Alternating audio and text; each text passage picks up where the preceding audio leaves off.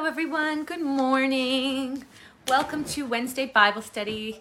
I'll just give you a second to join in, and maybe in that time, while people are joining in, I could just give a quick recap of what we've been doing. So, but but please know that if you haven't been following along with us right from the beginning, it doesn't matter because you could catch on right here, right now, where we are today, and it would be like you never missed anything. So, but you can go back and watch us on um, catch up. Apparently now there's podcasts of this, so you can watch that as well. Um, but yeah, so you can catch up at a later time. Okay. Well, we have been in Matthew chapter five. I'm still just just kind of recapping here, so as to let people join on. Um, oh, that's Poppy. Poppy is a regular. That's my little dog. That's hey, Enough yet now, please. Um, she likes to interject with a little bark every now and again. You are going to stop this right now. Okay, we're not doing this. She always has something to say. All right, we've been in the Sermon on the Mount, which is in Matthew chapter 5. This is when Jesus walks up the side of a mountain and he sits himself down, and his followers come to listen to him on this mountainside, thus, Sermon on the Mount. I mean, right? I mean, you don't need to be uh, rocket scientist to figure some of this out, right? And um, Jesus starts preaching a sermon or teaching to his to his followers. So the Sermon on the Mount, which we have begun with, and we did we did all the Beatitudes. Now you can go back and listen to all the ones about the Beatitudes because um, that, that is Jesus himself, God with us, because that's who Jesus is. And, and it's important to remember that through this entire sermon that this is not just a great preacher. This is not just a really awesome prophet. This is God with us. Jesus was everything that God is uh, in human form here with us, giving a sermon. That's a sermon I want to listen to.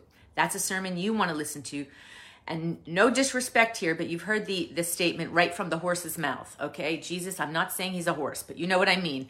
Right from the mouth of the Son of God, a sermon being preached. I want to hear that sermon.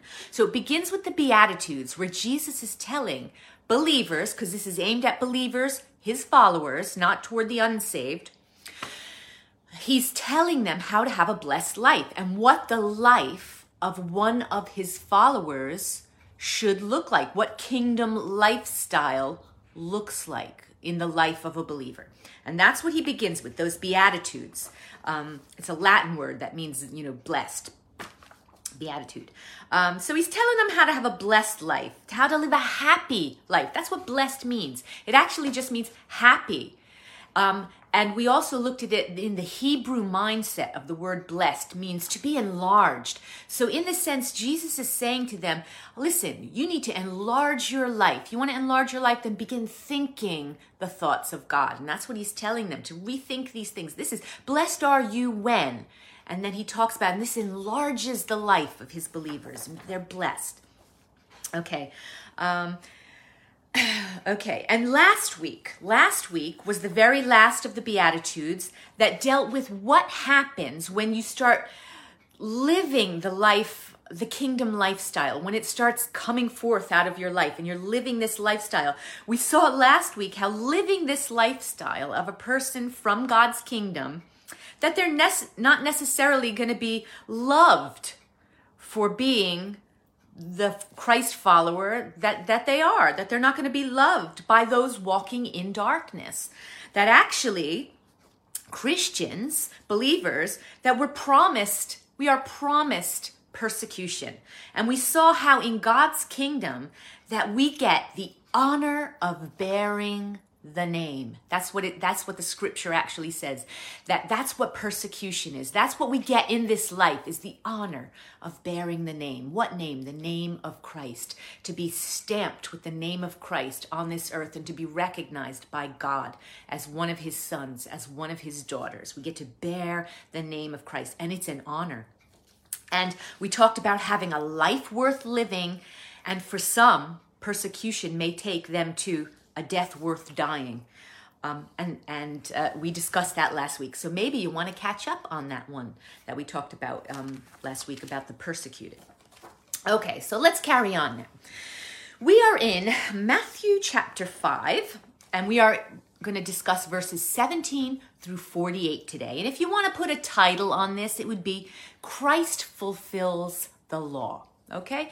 And I was talking about this with um, some of my family earlier, and I said, it's not a real grabby title, is it? Christ fulfills the law. But actually, had Christ not fulfilled the law, we'd be lost. We'd be lost in our sins. So, although it's not a wow, riveting title, the idea that Christ fulfills the law is like wow, okay? It is actually wow when you think about it, when you ponder it.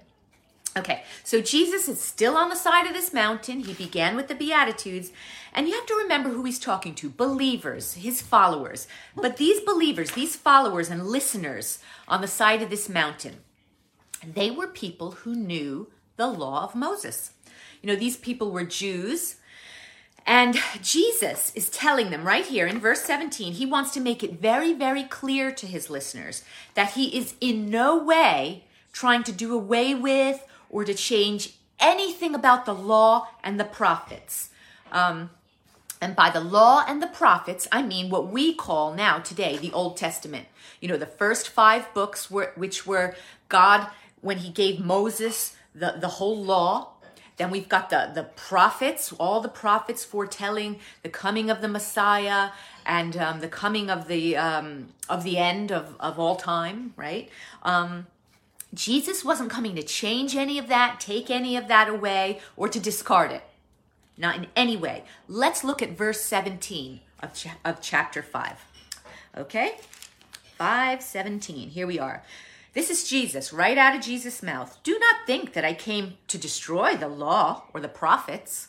I did not come to destroy, but to fulfill. Okay? He said, I didn't come to destroy, I came to fulfill it. So he wasn't changing the law or taking it away, but he was going to interpret the law for them in a different way than they had learned from the Pharisees than what they had learned from the Pharisees that had been teaching them. And, and you're going to hear this often throughout these um, these verses that that we're talking about today. That that uh, Jesus was saying, um, "You have heard from old." Meaning for years and years and years and years now. So, from ancient times, from old, this is how this has been interpreted something from the law. And, he, and then he's going to go on and say how he interprets it. So he didn't come to destroy the word of God, but to free it from the way the Pharisees and the scribes had wrongly interpreted it. Now remember that Jesus, I said this earlier, Jesus is, was, at that time, still is, God with us. And he was going to challenge man's interpretation of the law, but he wasn't going to change anything, but he's going to challenge it. And he's going to help them see it in a new light, kingdom light. Okay, so Jesus says, I've not come to do away with the law, I've come to fulfill the law. How? How is he going to fulfill the law? Okay, I have a few ways here. Okay, one way that he fulfilled the law was that he was the only person to ever keep the law perfectly.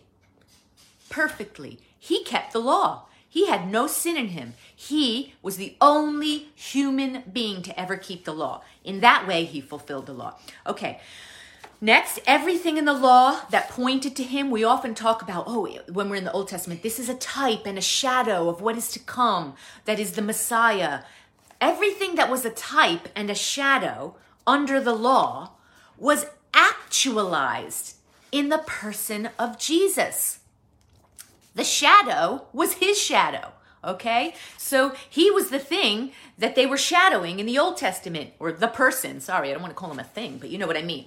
He was the, the embodiment he, of that shadow. Okay? So in that way, he was everything that those type and shadows was pointing to. It was Jesus. Okay? And three, under the law, we all know that um, lambs were slain, animals were slain um, for the uh, covering of the sins of the people. It just covered it. They had to do it um, once a year to cover the sins of the people for, for the year, and it just covered.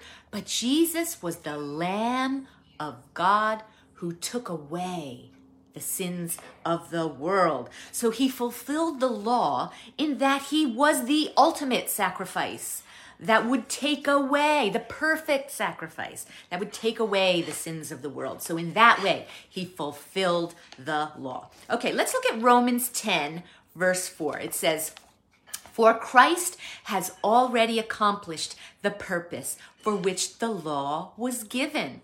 As a result, all who believe in him are made right with God. So, all who just believe in what Jesus did and accept that into their life. They are made right with God, okay? That's a gift. It's a gift, okay? That that that he was just the ultimate gift.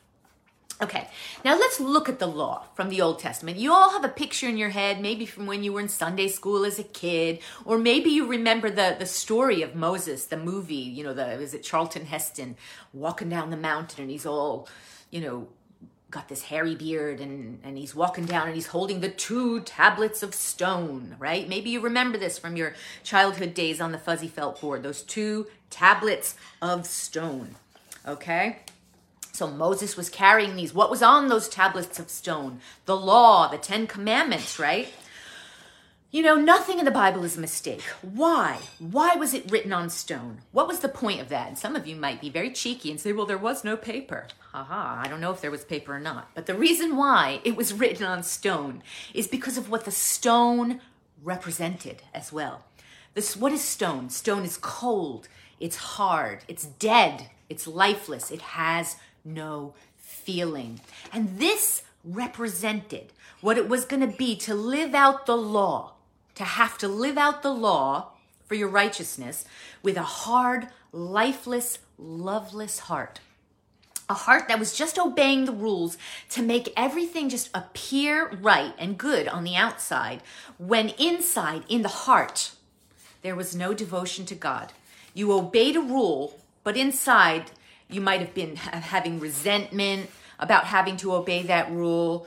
Uh, you might have been, they might have been rolling their eyes like, oh, like, you know, when you tell your children to do things and they don't really want to do them and the eye roll comes here. I'm going to give you one like this. You know, usually comes with a little at the end, right? Um, and, and it's almost in effect that they're saying, I'm doing it on the outside, but on the inside, I'm not doing it. You know, like you tell your child, sit down, you know, like your little toddler, sit down and they sit down, but they give you this look like, okay, I'm sitting on the outside. I'm, I'm doing the right thing. But inside, I'm not sitting down. You know, and you could just, you, the attitude is there. It's coming from the inside, this attitude. But this is not ever, ever how God wanted it, nor is it how he wants it now. Okay? This is not how he wants it now. Let me read you a verse from Ezekiel. And this is a beautiful, beautiful scripture that talks about something that is now already done, but that what God was prophesying through the prophet in the book of Ezekiel, but it's done for us now. Ezekiel 36, 26 through 27. And I will give you a new heart, and I will put a new spirit in you. I will take out your stony, mm-hmm, stone, stony, stubborn heart and give you a tender, responsive heart. And I will put my spirit, and in, in the scripture, it's a capital S. I will put my spirit in you so that you will follow my decrees and be careful to obey my regulations. Now, okay, this is all about, about that new heart. That's what I want to talk about. But I also don't want you to miss this, okay? You get a new, soft, living, beating, feeling heart, right? That's what the gift of God is going to be. And that's what He wanted for us. He was going to take out that stony heart, give you a soft, beautiful heart. And, and I don't want you to miss this, okay? The second half of that scripture, I'm just going to accentuate that now before we go on. And I will put my spirit in you that you will follow my decrees and be careful to obey my regulations. Let's not miss that part. And I'll tell you why. Because we are going to need His Holy Spirit to help us live this life that Christ is calling us to live. That's not a small point. That is a main point, okay? About that whole scripture in Ezekiel. You get a new heart, but let's not forget the bit that also says, and I will fill you with my spirit. Okay. Um, okay, uh, now let's look at chapter 5. We're still in chapter 5 here. Let's look at verses 19 through 20. Okay. Whoever therefore, am I in the right verse here? Okay, yeah. Mm-mm-mm. Okay. Whoever therefore breaks one of these least of these commandments, this is still Jesus talking, and teaches men so, shall be called least in the kingdom of heaven. But whoever does and teaches them, he shall be called, but whoever does, teaches them to keep the law, um, and teaches them, he shall be called great in the kingdom of heaven. For I say to you that unless your righteousness exceeds, okay, listen to that word, exceeds the righteousness of the scribes and Pharisees, you will by no means enter the kingdom of heaven. Okay, let's talk about this.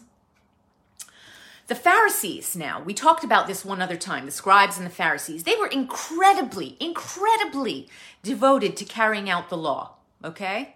The law at all costs. So the people listening to this must have been very puzzled by Jesus at this point and asking themselves this question How on earth can I follow the law better than a Pharisee? And then they must have thought, because it says if you're not, if your righteousness doesn't exceed that, it's not greater than that of a Pharisee, then you're not going to get into the kingdom of heaven.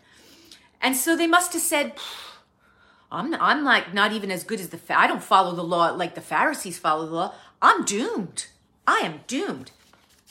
But now Jesus is going to interpret the law for them correctly as God meant for it to be like and like any good teacher okay this is just the thing about teaching like any good teacher and Jesus would have been the best he's going to give them six examples from the law of how it was taught from old by the by the um, Pharisees but now then he's going to say but I say unto you, meaning uh, now I'm going to tell you how this is truly to be interpreted.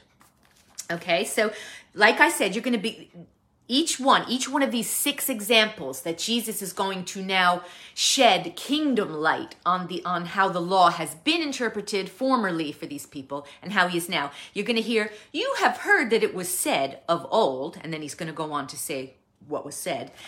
But then he's going to interpret them, interpret it for them by saying, But I say unto you. And you know what? Listen, he's showing his authority here as well. Because he's not saying and i'm quoting rabbi blah blah blah or i'm quoting this one or that one. He's not quoting any ancient rabbis or pharisees. He's going to give us the interpretation by saying and i say it is this way. Okay, so he's he's showing us his authority and he's showing his believers, the, the believers who are his followers, his authority as well in this too. Okay, so we're not going to look at all six, okay, because you know, time constraints. But you can look at every single one of his examples in this light that he gives it how it was, and then he gives the reinterpretation uh, under in in the way it was meant to be. So the first example he gives though is this, and it's in verse 21 of chapter 5. You have heard that it was said um, to those of old, You shall not murder. And whoever murders will be in danger of the judgment. Okay? So, um, the first ones, you shall not murder. They, the people would have heard the Pharisees teach this, right? I mean, it's pretty known that murder is a terrible thing. I mean, that's kind of a worldwide thing that's sort of just in us, isn't it? But we know murder is wrong. Um, and they're correct. They would have been correct. Uh, the Pharisees were not wrong in saying that you shall not murder. It says it in the law, you shall not murder.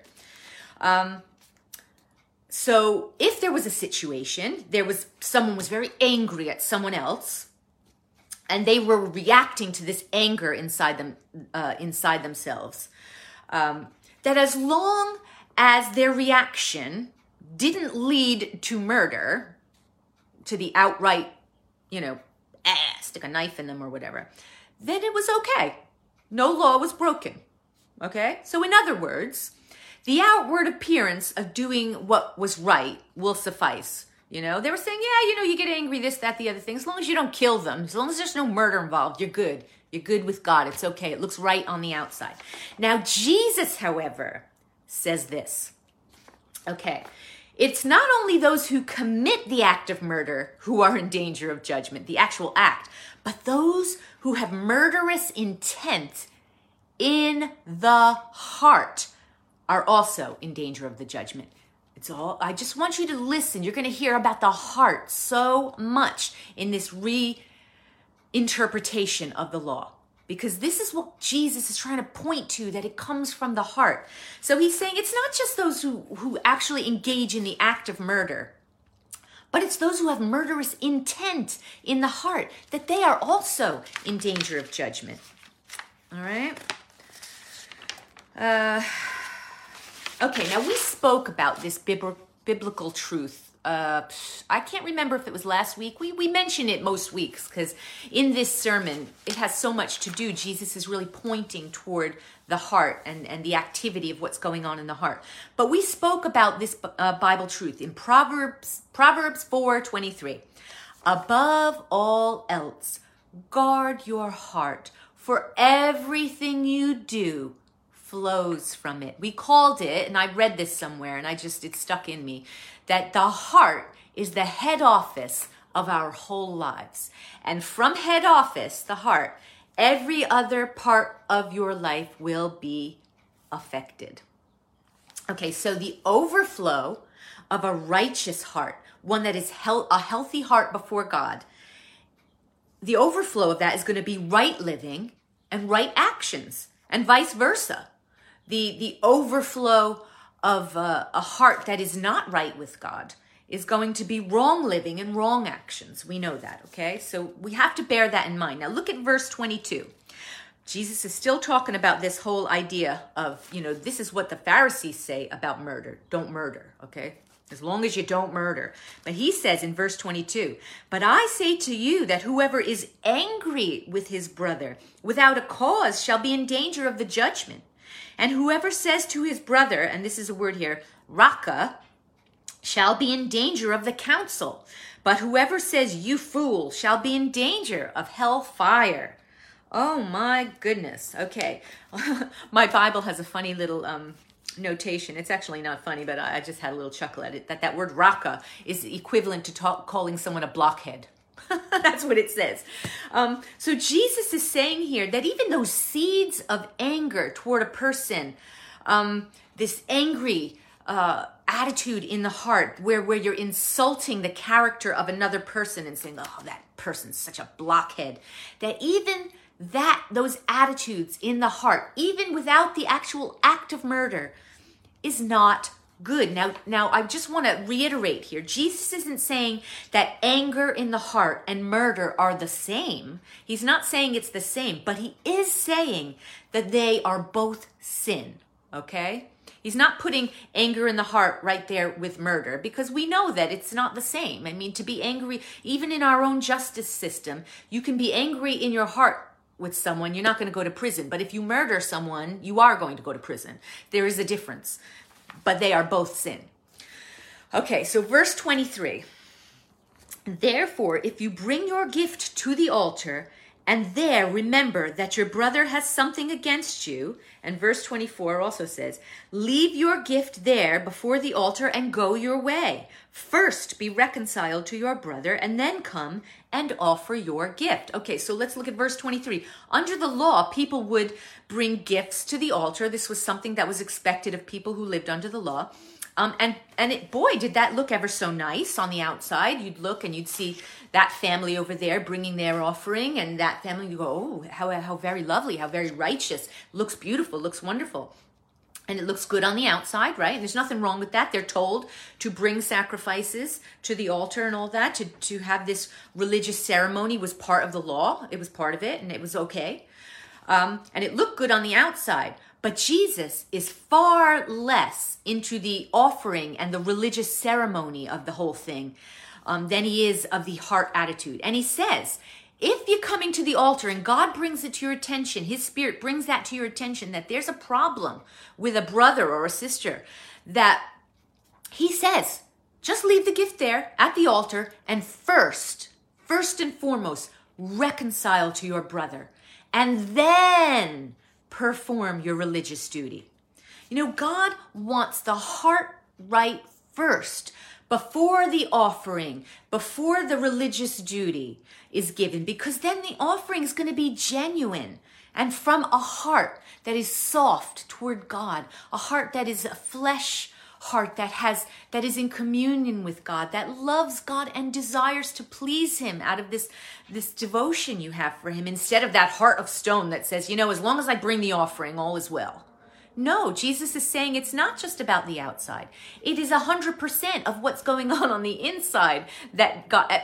Look, in the Old Testament, God just says it outright. Do you remember when the prophet goes and he wants to find the, the next king of, of Israel and God sends him to the house of Jesse and he's looking at all these strapping sons of, of Jesse and they look amazing and they're tall and they're, you know, muscle bound and, and, and he looks at all the sons, the prophet, and he sees the one that catches his eye because physically on the outside, he's got it all. He's the full package. He's muscles, he's good looking and whatever. And God says, no, that's not the one I've chosen. He says, you know, man looks on the outward appearance, but I look at the heart. It always has mattered to God what is in the heart. And he says, even here, to these Jewish people, okay, under the law, there is an outward appearance of things that, that, you know that you have to do a ceremonial thing but first let's deal with the heart issue and that's what he's saying you go make it right first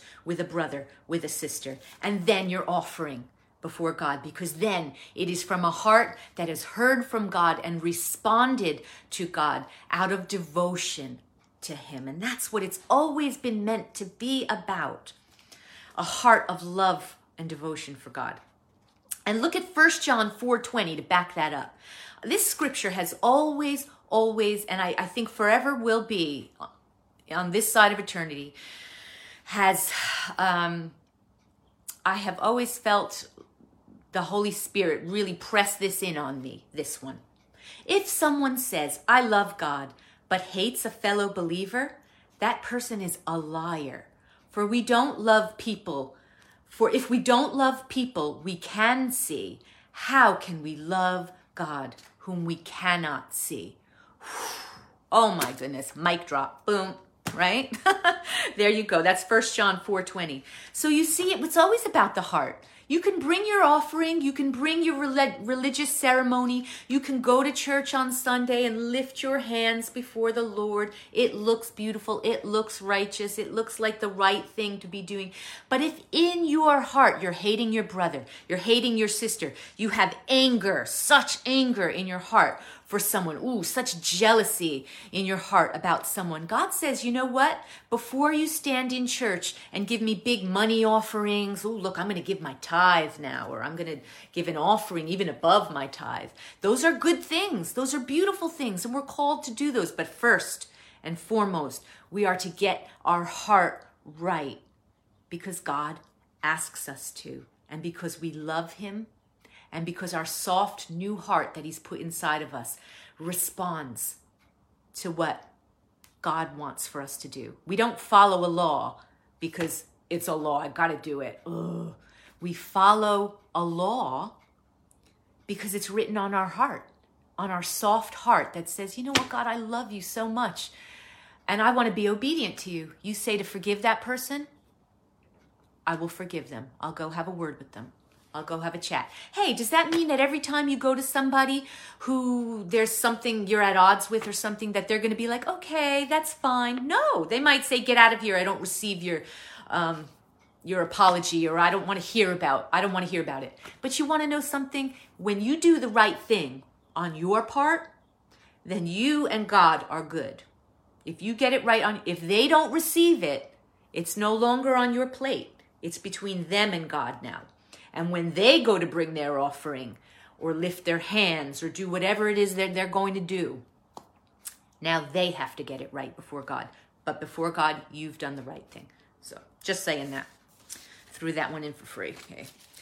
Okay, so the problem that Jesus is hitting on the head here, boom, is that the Pharisees were teaching that as long as it all looked correct on the outside, then you were good before God. You're good. You didn't murder anyone. Okay, you're good. But Jesus says this um, um, he says this thing, which is recorded later in the book of Matthew. We're not here yet. This is going to be in Matthew 23. What, what his attitude about this was to the Pharisees. It's harsh words here. Woe to you, teachers of the law and Pharisees, you hypocrites! You're like whitewashed tombs, which look beautiful on the outside, but on the inside, you are full of the bones of the dead and everything unclean. I mean, I wouldn't want to hear those words from Jesus to me, you know? No, I would not want to hear those. But that's what Jesus thinks of the way the law was being taught because there was no heart attached to it, because they weren't dealing with the heart. They were dealing with it in a wrong, outward, religious way. That as long as it looked good, it didn't matter if it was full of dead men's bones. Jesus says, no, it does matter. It, it should be coming from a living, alive heart that's filled with my spirit. Okay, so Jesus is going to again and again in his six examples, murder was one of those examples. He's going to point out how the Pharisees have taught the people, and it will always be purely an outward show of righteousness with no heart. Um, with no real true desire for genuine righteousness. Um, and then he's going to tell the people um, how God really meant for it to be. Um, and, you know, I, I, use this term genuine righteousness. Uh, what am I meaning by that term, genuine righteousness? Let's just get that right, right from the beginning. And I'm going to go to Isaiah 64 6, where it says, Our own righteousness is as filthy rags our good works, just the good things that we do. I'm doing this because it's the it's it looks good. Um, you know, it, it's it's the right thing to do. Um, you know, like I'm bringing my offering, I'm raising my hands. You know, I'm I'm bringing my bags of groceries to the the soup kitchen to help. Okay, that's good. But when we try to get right with God by just good our good works, it says that our good works are like filthy rags. There's nothing we could do that is good enough to get righteous before God. You know, it was like that first beatitude Blessed are the poor in spirit. When we realize, Jesus is reiterating that, that blessed are the poor in spirit. When we know that we bring nothing to the table to save ourselves and we need God. I can't do this without you, God. I can't save myself. My good works, what the scripture says, are as filthy rags. Just doing what's right on the outside, when inside there's a heart of stone toward God. That's what our own righteousness is. Genuine righteousness is a changed heart by God, not by our works, by God, through the free, free gift.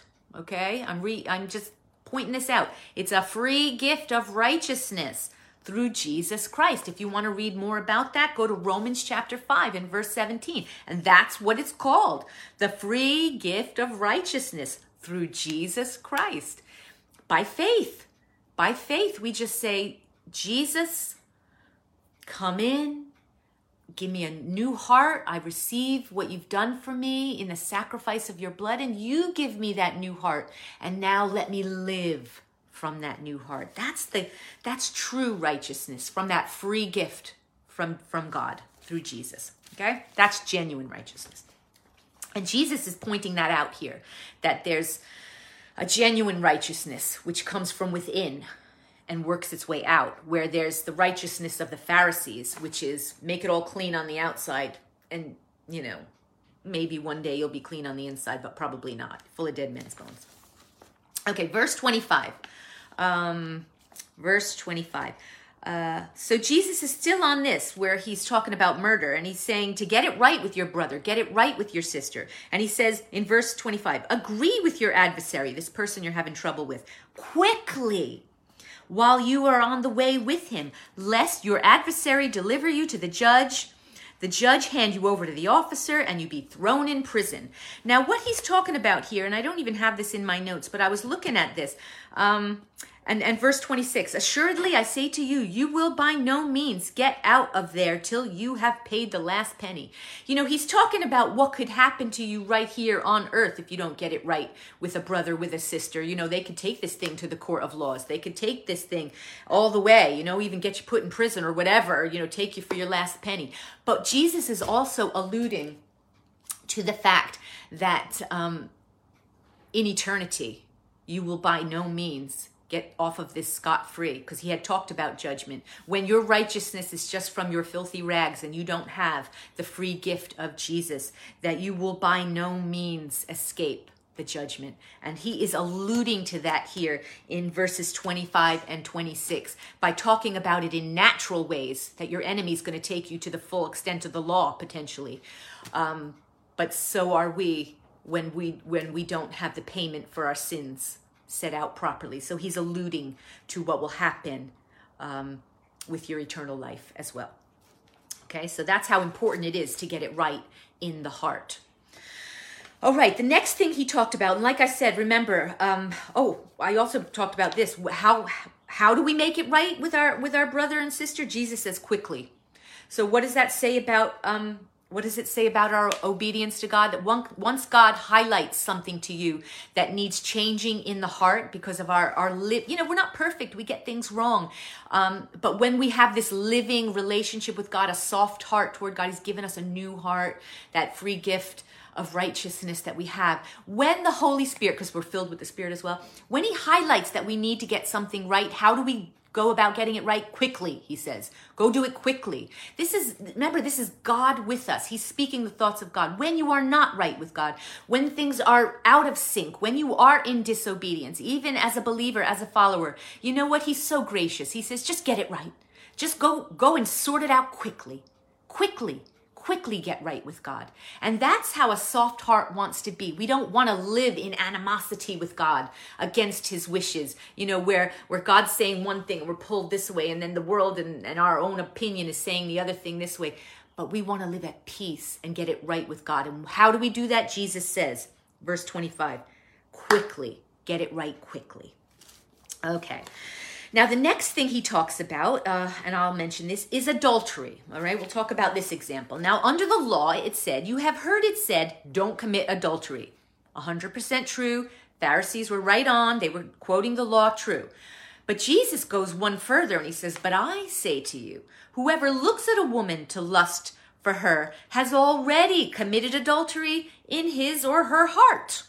Okay, again, Jesus is not saying, um, that lusting after someone in the heart is the same as an actual adulterous act. An adult by adultery, if you don't know what the term adultery means, it means um, it means that someone in a, in who is married in this scenario, whether both people are married and they to other people and they um, have a sexual relationship, or one of the party is married and has a sexual relationship with someone who is not their husband or their wife.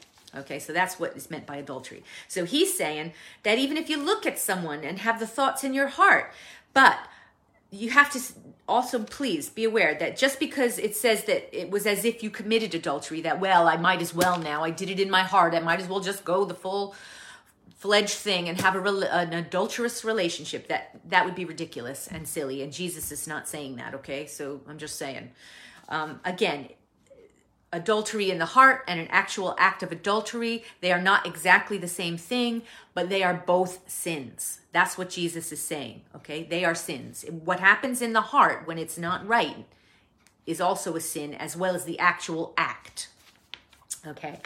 Um, all right. So verses 29 through 30. Let me clarify this, okay? If your right eye causes you to sin, pluck it out and cast it from you, for it is more profitable for you that one of your members perish than for your whole body to be cast into hell. Oh my.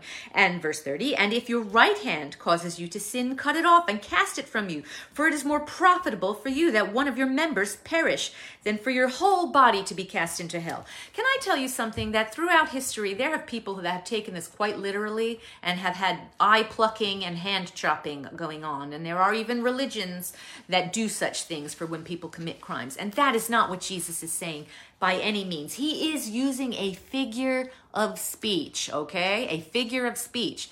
Don't go lopping off your hands and gouging out your eyes because he's making a point by using a figure of speech and the people would have understood it as well, okay? So I'm sorry I even had to clarify that, but there are people who just wonder, what is Jesus saying here? You know, why is he being so vile? He's not. He's using a figure of speech. Okay. Um, okay, verses 31 through 32. All right, this is one of his examples as well. I think this is the last example that I am going to discuss. And this is one about the fact that marriage uh, marriage is sacred to God, and this is one of his examples about how the law interpreted it and how he interprets it. Okay, and I'm going to read it. Furthermore, it has been said, whoever divorces his wife, let, let him give her a certificate of divorce. But I say to you that whoever divorces his wife for any reason except sexual immorality causes her to commit adultery, and whoever marries a woman who is divorced commits adultery. Um, okay. Uh, did I read 32? No, I didn't need to read that. Okay. So this is it. He says, It has been said that divorce is fine. This is what the Pharisees have said, as long as you give it a certificate of divorce. This is what the Pharisees were teaching since the time of Moses. Now, Jesus also speaks about divorce. And please, can I clarify here? My message is not about divorce today. And I might get some emails or texts or whatever about divorce if you are divorced. Jesus, I'm, this is not about divorce or remarriage or anything like that. This is just an example that Jesus used about how it's interpreted differently by the Pharisees and how actually he says it's to be interpreted. Now, um, in Matthew chapter 19, Jesus spoke about divorce, and he and he spoke about it in this way because they came to him and they tr- were trying to the religious leaders were trying to trip him up in his in his teaching, but he was he's a genius so and he and you know he is god with us. He basically well basically he wrote the law okay? So you can't trip them up but this is what he says um, that the reason why certificates of divorce were even a thing, Jesus points this out, was because, and he says this, Jesus said, because of the stubbornness, stubbornness of the hearts of the people. I mean, they didn't even want to make it right. They didn't even want to try to get along with their spouse. Um, you know, they wanted what they wanted. These and, and bear this in mind: women couldn't write a certificate of divorce. Only men, and even in Jesus' day, only men could write the certificate of divorce. Um, women were sort of at their whim. So if a man was just tired of his wife or didn't even like her cooking, that was a thing. If he didn't like her cooking, he could get rid of her for someone who cooked better by handy dandy certificate of divorce. And all was well because it was okay under the law. But you see, Jesus is pointing out something here. He's saying, okay, it's all good, this breaking apart of marriage and just getting rid of your wife because you're tired of her. You want a new model, right? Um, but Jesus says it was never meant to be. Because, and he says this when he's talking to, when he's talking to, he says, in the beginning, this is not how God intended of it. And he was talking about when God made Adam and Eve, he didn't intend for what God to put it uh, together for man to pull apart. We even say that in the vows, don't we? What God has joined together, let no man pull asunder. We say that. We say that in today's. And the truth is, that's what divorce is. Divorce is pulling apart something that God has joined together. And it clearly says in the scriptures, it's it's not even like mincing words. It says God hates divorce. You know why God hates divorce? Not because it's a legal thing, you know, you know, marriage it's legal and I'm I'm a hard nose about this. God hates divorce because it's ripping apart something he joined together, which means it's causing pain and hurt and brokenness and he loves people too much for them to endure going through this and to, to, the pain that it causes them. Even in this, Jesus is saying, so you're saying it's okay, Pharisees, that as long as it's all done, you know, according to the law, it's righteous. Well, Jesus said, actually, that's not the way God wanted it in the beginning. He allowed it, yes, but it's not God's A number one plan. His A number one plan was that they would be joined together and that no one would be able to pull them apart and they'd live a godly life together. We don't live in a perfect world and divorce happens. And there's no judgment. I'm not judging you. And again, I said this is not about divorce. I'm just saying Jesus is talking about the law says, you know, it's all good and clean and perfect and don't worry about it. It's the certificate of divorce is there. Jesus said the only reason that he gives allowed it was because of the stubbornness of human hearts. Okay? But please, again, um, this is not to make anyone divorced feel bad. I'm not talking about whether it's right or whether it's wrong or anything. I'm just talking about Jesus' interpretation as opposed to the Pharisees' interpretation. Okay? All right. Um, verse 43. Da, da, da, da, da. Where are we? Oh, you know what? Yeah, verse 43.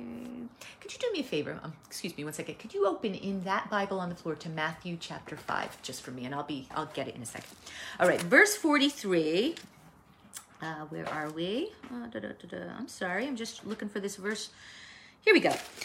Okay, this was the last example I'm going to talk about. And in my Bible here, it's about loving our enemies. That's what Jesus is going to hit that one on the head now. Verse 43 You have heard that it was said, You shall love your neighbor and hate your enemy. But I say to you, Love your enemies, bless those who curse you, do good to those who hate you, and I pray and pray for those who spitefully use you and persecute you that you may be sons of your Father in heaven, for he makes the sun rise on the evil and the good, and sends rain on the just and the unjust. For if you love those who love you, what reward do you have? Um, don't even the tax collectors do the same thing? And if you greet your brother only, what um, what do you do more than others? Do not even the tax collectors do that? Therefore, you shall be perfect, just as your Father in heaven is perfect. What is he saying right here? He's saying, you've heard it said, love your love your neighbor and hate your enemy, okay? And Jesus is saying, this is what I'm saying. Love your enemies. Pray for those who persecute you. Why? Well, because God has was the greatest example of loving enemies, right? We were his enemies. Um, and when your heart is alive and devoted to God, then that heart wants what God wants. You have a desire to please him when your heart is alive to God, when you've got that new heart, not a stony heart. Okay? And uh, Romans 5:10 says this to back that up. For since our friendship with God was restored by the death of his son while we were still enemies, we will certainly be saved through the life of his son. Okay? In verse 47, Jesus points out that if you only love the lovable, what's what's the big deal? I mean, we all, even worldly people, love lovable people. You're not any different from the world. You're not showing that you're a believer, that you're from the kingdom of God when you only love the lovable people. Jesus is telling us to use, not use the world as an example here, but to look to God as your example in this situation. Okay? That the the um, Pharisees teach an eye for an eye, a tooth for a tooth. That's what it says under the law. Jesus says, actually, he says, what I say is love, love your enemies. Pray for those who, who persecute you, because even while you were enemies God of God, He still loved you.